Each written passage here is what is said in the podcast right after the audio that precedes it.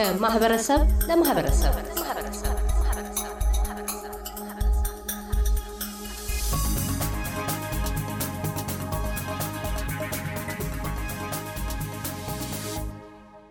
ደራሲ አበበ ሀብተ ስላሴ ሰሞኑን 727 ገጾች ያሉትን ከአጥናፍ ባሻገር በሚል ርዕስ የጻፉትን መጽሐፍ ለህትመት አብቅተዋል። ለመጽሐፎ ከአጥናፍ ባሻገር የሚል ርዕስ የሰጡት ምንን ለማመላከትና ግንዛቤን ለማስጨበጥ ወደው ነው? እሺ ካሳሁን፣ በመጀመሪያ በመጽሐፌ ጉዳይ ላይ ሀሳቤን እንዳካፍል እድሉን ስለሰጠኸኝ አመሰግናለሁ። አንተንም ኤስቢኤስንም ከአጥናፍ ባሻገር እንግዲህ ከስሙ ብንነሳ ርቀት የሚሄድ ራቅ ብሎ ብዙ ነገሮችን የሚያስብ ጊዜ ተሻጋሪ ነገር ለማለት ነው። እና ይሄ ምንድን ነው የኢትዮጵያን የቅርብ ጊዜ ታሪክ ወደኋላ መለስ ብለን ብናይ በእኔ እድሜ ዘመን ለማለት ስላለው የተለያዩ አጋጣሚዎች ተፈጥረው የኢትዮጵያ ሕዝብ የሚፈልገው አይነት አስተዳደር ስር ለመተዳደር እድሎች ተፈጥረው ነበረ። ግን እነዛ እድሎች አምልጠዋል በተለያዩ ምክንያት እና ለምንድን ነው ያ እንደዛ የሆነው የሚል ጥያቄም ስለመጣብኝ ነው። የጎደለ ነገር አለ ማለት ነው ከሚል ከዚህ በፊት ከነበረው የኢትዮጵያ ሕዝብ ትግል ካደረጋቸው ትግሎች እንግዲህ የጎደሉ ነገሮች አሉ ከሚል ነው። ምን ምን ለወደፊት ራሱ በሚፈልገው ስርዓት ለመተዳደር እና በሚመርጠው መሪ ለመተዳደር ምን ደረጃ ላይ መገኘት አለበት፣ ትግሉ እንዴት መሆን አለበት የሚለውን ለማመልከት ነው ከአጥናፍ ባሻገር ያልኩትና ያው ከስሙ መነሳት እንደሚቻለው ከዚህ በፊት ለምሳሌ በአስራ ዘጠኝ መቶ ስልሳ ስድስት የግብታዊ የሆነ የህዝብ አመፅ ተነስቶ በጊዜው የመንግስት ስልጣን መጨበጥ የሚችል የህዝብ ተወካይ ስላልነበረ ያው የወታደሩ ክፍል ያንን አጋጣሚ በመጠቀም ለአስራ ሰባት አመት ችግር ሲፈጥር ኖሯል። ያ ደግሞ ሆነ ተብሎ ትህነግ መጣ ሲባል ደግሞ በጊዜው እንግዲህ ኃይለ ሥላሴን የጣለልን ተብሎ ደርግ ሆ ተብሎ ህዝብ ተቀብሎት ነበር። ከዛም ከአስራ ሰባት አመት በኋላ ትህነግ እንደገና ሲመጣ ደግሞ ደርግን የመሰለ ፋሽስት ካስወገደልን ተባለ። ምንድን ነው የምንፈልገው? ምንድን ነው የምንጠብቀው? ምን እንዲሆን ነው የምንጠብቀው የሚል ነገር የለም ማለት ነው እና የቲፒኤልኤፍ መንግስትም ሀያ ሰባት አመት ደግሞ ያው በሀገር ላይ የደረሰውን ሊያደርስ ቻለ። ያ ብቻ አልበቃም።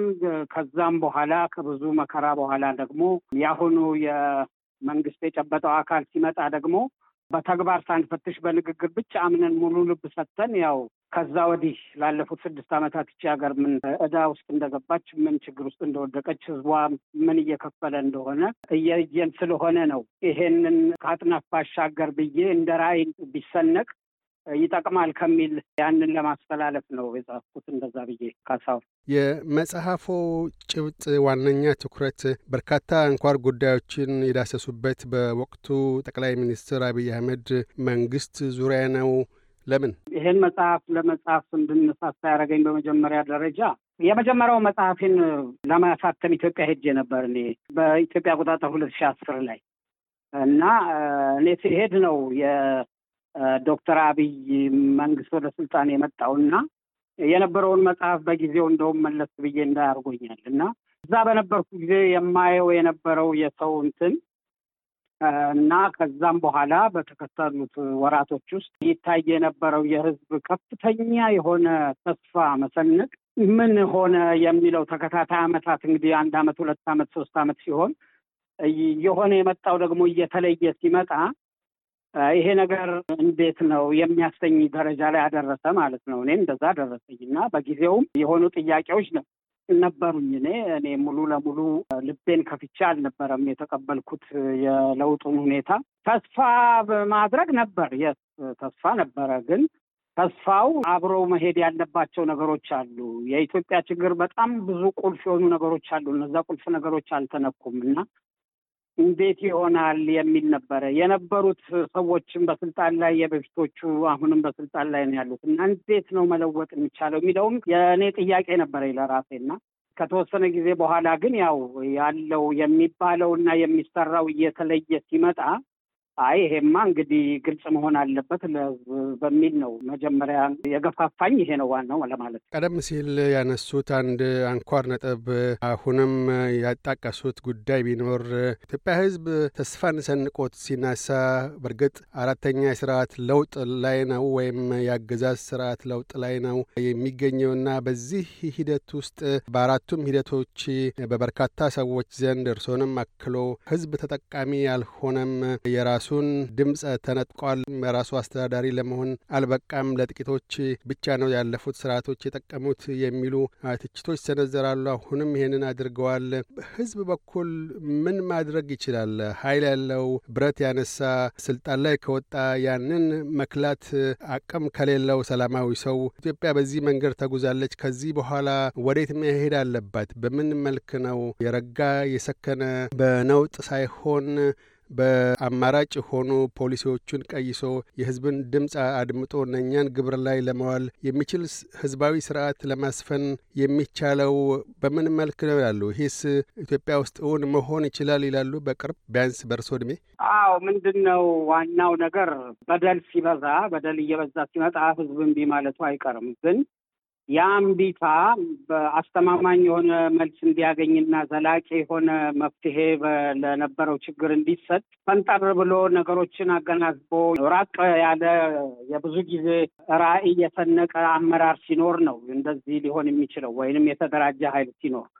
ይሄ እንግዲህ የሚወጣው ከህዝብ ነው። ስለዚህ ለህዝብ ተብሎ የሚቀርብ ሀሳብ ያው እንደዚህ አይነት አካል እንዲመጣ መገፋፊያ ነው ተብሎ ስለሚታመን ነው መጽሐፍ የሚጻፈው። በየጊዜው ሰዎች የሚመስላቸውን ሀሳብ የሚሉትን ነገር ለማቅረብ የሚሞክሩት ተሰባስበውም ሆነው በግል ደረጃ ህዝብ እንደ ህዝብ እንደ አንድ አካል አድርጎ ወስዶ ይችላል አይችልም የሚለው ነገር እንኳን ትንሽ አስቸጋሪ ነው። እንደዛ ማለት ወይንም መጠበቅ አስቸጋሪ ነው። ግን ምንድን ነው በህዝብ መካከል የንቃት ሁኔታው የአመለካከት ሁኔታው ከዚህ በፊት የነበረው ለምሳሌ በእኛ ሀገር ሰማይ አይታረስ ንጉሥ አይከሰስ አይነት ነገር እና ሁሉም ነገር ለመንግስት አቤት ማለት መንግስት ራሱ የህዝብ አገልጋይ መሆኑን ምን ያህል ሰው ነው የሚገነዘበው? አቤት ገዢ ነው እንደመል ማለት እንጂ ይሄ ሁሉ መቀየር አለበት። የህዝብ ስነ ልቡና መቀየር አለበት። ይሄ እንግዲህ በአንድ ምት ወይንም በአንድ ትውልድ ላይ ብቻ ለውጥ የሚታይበት ላይሆን ይችላል። ብዙ ነገር የሚጠይቅ ነው ብዬ ነው የማምነው። ግን ለዚህ እንዲህ እንዲሆን እንግዲህ መንገድ ነው የሚሆነው ይሄ መጽሐፍ ሲጻፍም ሰዎች አስተያየት ሲሰጡም እና ዋይኖት አሁን በተያዘው የህዝብ እንቅስቃሴ እየገፋ ከሄደ ለውጥ ይኖራል ብዬ እጠብቃለሁ። ተስፋ አለኝ። እንደዛ ይሆናል ብዬ እጠብቃለሁ። በርካታ ሀያሲያንም ሆኑ ፖለቲካ ብስለቱም ሆነ ትንታኔ ያላቸው የሀገር ውስጥም ሆኑ የባህር ማዶ የቅርብ ኢትዮጵያን ጉዳይ ተከታታዮች አንዱ ኢትዮጵያን ሰቅዞ የያዘው ለህልውናም አስጊ የሆነው ህብረቷም የላላ እንዲሆንና የተፈለገው አይነት አስተዳደርም ሆነ አገራዊ ልማት አገሪ ውስጥ እንዳይሆን ድህነት እንዳይከላት ትልቁ ማነቆና መሰናክል የሆነው ባለፉት ሀያ ስምንት ዓመታት ግብር ላይ ውሎ ወይም አሁን ከሰላሳ ዓመታት በላይ ያለው የጎሳ ፖለቲካ ነው። እርሶም መጽሐፎ ላይ ይህንን በአንኳር ደንቃራነት አንስተዋል። ይሄን በምን መልክ መክላት ይቻላል ይላሉ? ካለው እውነታ አኳያ በአንድ ወገን ይሄ መልካም ነው ብለው አሁንም ድጋፍ የሚያደርገዋሉ፣ በሌላ በኩል በጭራሽ ይሄ መከላት አለበት ለሀገርም ለህዝብም ጠንቅ ነው የሚለው አሉ። በመካከል ላይ ገለልተኛ ሆነው የሚገኙም አሉ። በሌላ በኩል ኢትዮጵያዊንን በሚል በአንድ በኩል ቆመው እንደገና ደግሞ የጎሳ ፖለቲካ አራማጅ ይሆናሉ። በዚህ በኩል ደግሞ ኢትዮጵያዊነትን ብሔራዊ ማንነት ለማንጸባረቅ የሚሞክሩ አሉ። አንድ እግራቸው ኢትዮጵያዊነት ላይ፣ አንድ እግራቸው ጎሳ ፖለቲካ ላይ የቆሙም ወገኖች አሉ። ይሄን በምን መልክ ማጥራት ይቻላል ይላሉ? በእርግጥ ህገ መንግስቱ አንድ መንገድ ነው። ከዚህ ተጨማሪስ የጎሳ ፖለቲካውን ያህል ለኢትዮጵያ ጋሬጣ ሆነው ያሉ ብርቱ ጉዳዮች ምንድን ናቸው? በአሁኑ ወቅት እነዛንስ በምን መልክ መክላትና ወደ መሀል ወደ ሰከነ ሀገራዊ አንድነት እና ለዋላዊነት መመለስ ይቻላል የሚል ምክረ ሀሳብ አለ በእርሶ ዘንድ? እንዳልከው ነው። ልክ ነው። የጎሳ ፖለቲካ ላለፈው ሰላሳ ምናምን ዓመት ሀገራችን ኢትዮጵያን ቀጽፎ ይዞ ለብዙ ችግር ሀገሪቷንም ህዝቧን እንዳርጓል። ስለዚህ ይህ የጎሳ ፖለቲካ በተፈጥሮ ፍትሐዊ መሆን የማይችል አድሏዊ እና በአንዱ ተጠቃሚነት ሌላውን እየጎዳ ሳቢ የያዘ ነው እና ይሄ ለማንም አይጠቅምም። ፍትሐዊ መሆን አይችልም። በእኩል ማስተዳደር የሚባል ነገር አያውቅም።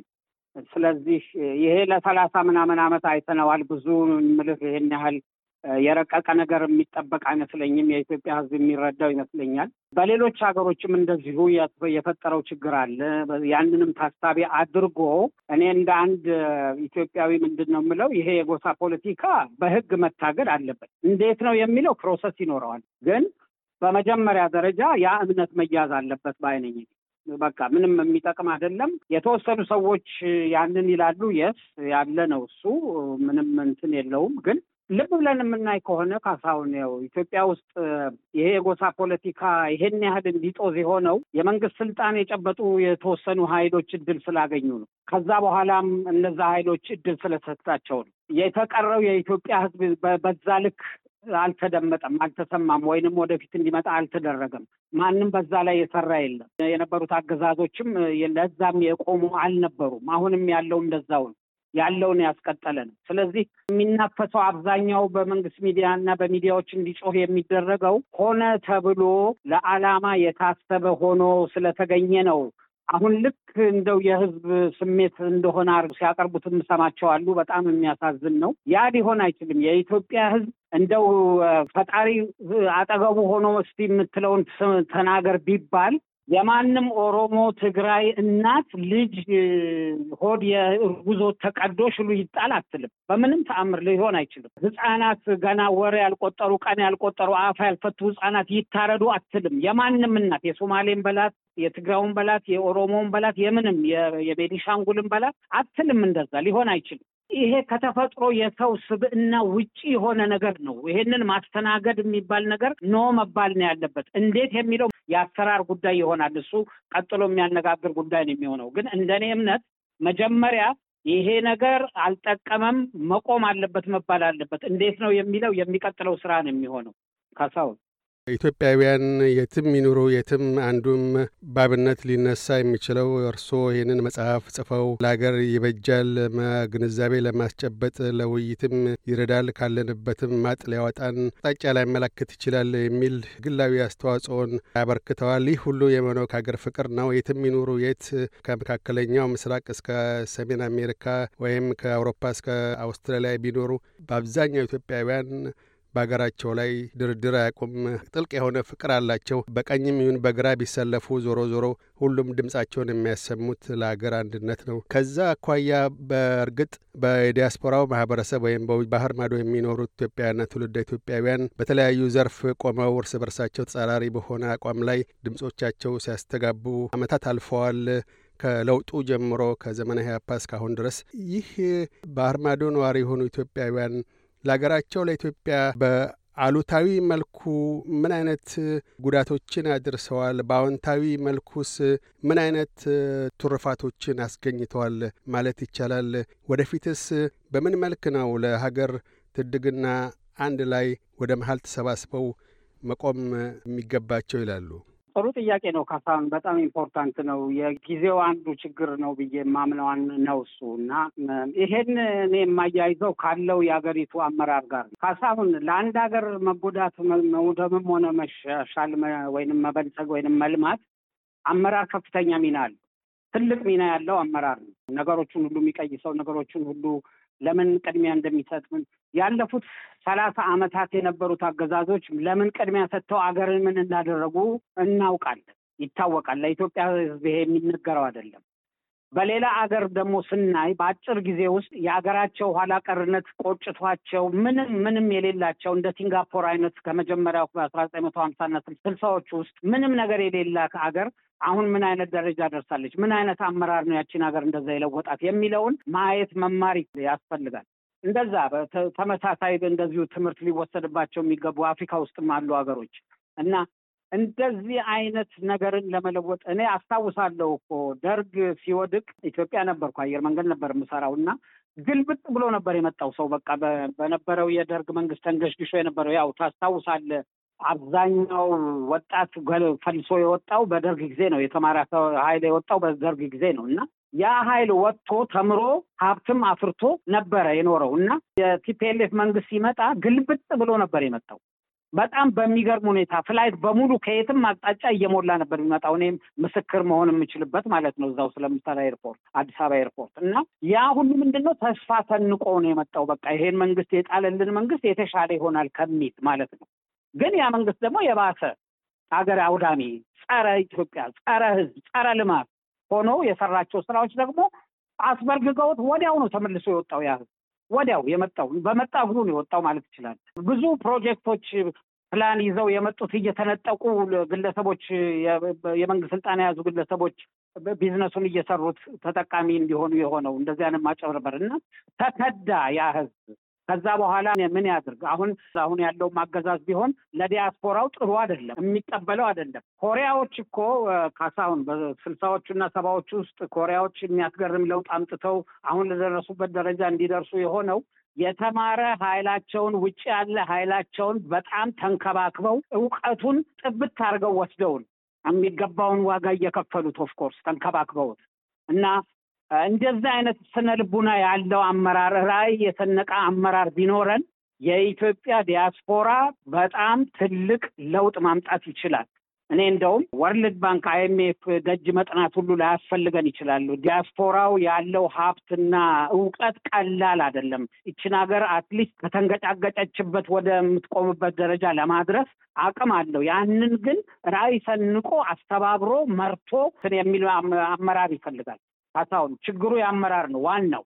የመጽሐፎ ምረቃ የሚካሄደው በሚኖርበት በሀገር አውስትራሊያ አደላይድ ከተማ ነው። ስፍራው እና ሰዓቱ መች ነው? መጽሐፎን ገዝተው ለማንበብ የሚሹ ወገኖች ቢኖሩስ እንደምን ማግኘት ይችላሉ? እሺ ካሳሁን አመሰግናለሁ። የመጽሐፉ ምርቃት አሁኑ ቅዳሜ የሚመጣው ቅዳሜ ነው። የካቲት ዘጠኝ በኢትዮጵያ ፌብሩዋሪ አስራ ሰባት በፈረንጆች አቆጣጠር ከሶስት ሰዓት እስከ ስድስት ሰዓት ከሰዓት በኋላ ነው የሚካሄደው። ቦታው Parks Community ነው የሚባለው forty six Stratford Street Angle Park five zero one zero ነው ቦታው። መጽሐፉን በዛን ቀን የሚመጡ ሰዎች እዛ ያገኙታል። አለበለዚያ በአማዞን ላይ አለ። አማዞን ላይ መግዛት። የከአጥናፍ ባሻገር መጽሐፍ ደራሲ አበበ ሀብተ ስላሴ ስለ ቃለ ምልልሱ እናመሰግናለን። እኔም አመሰግናለሁ ከሰው እያደመጡ የነበረው የ SBS አማርኛ ፕሮግራምን ነበር። የፕሮግራሙን ቀጥታ ስርጭት ሰኞና አርብ ምሽቶች ያድምጡ። እንዲሁም ድረገጻችንን በመጎብኘት on demand እና በ SBS ራዲዮ mobile app ማድመጥ ይችላሉ። ድረገጻችንን ኤስቢኤስ ዶት ኮም ዶት ኤዩ አምሃሪክን ይጎብኙ።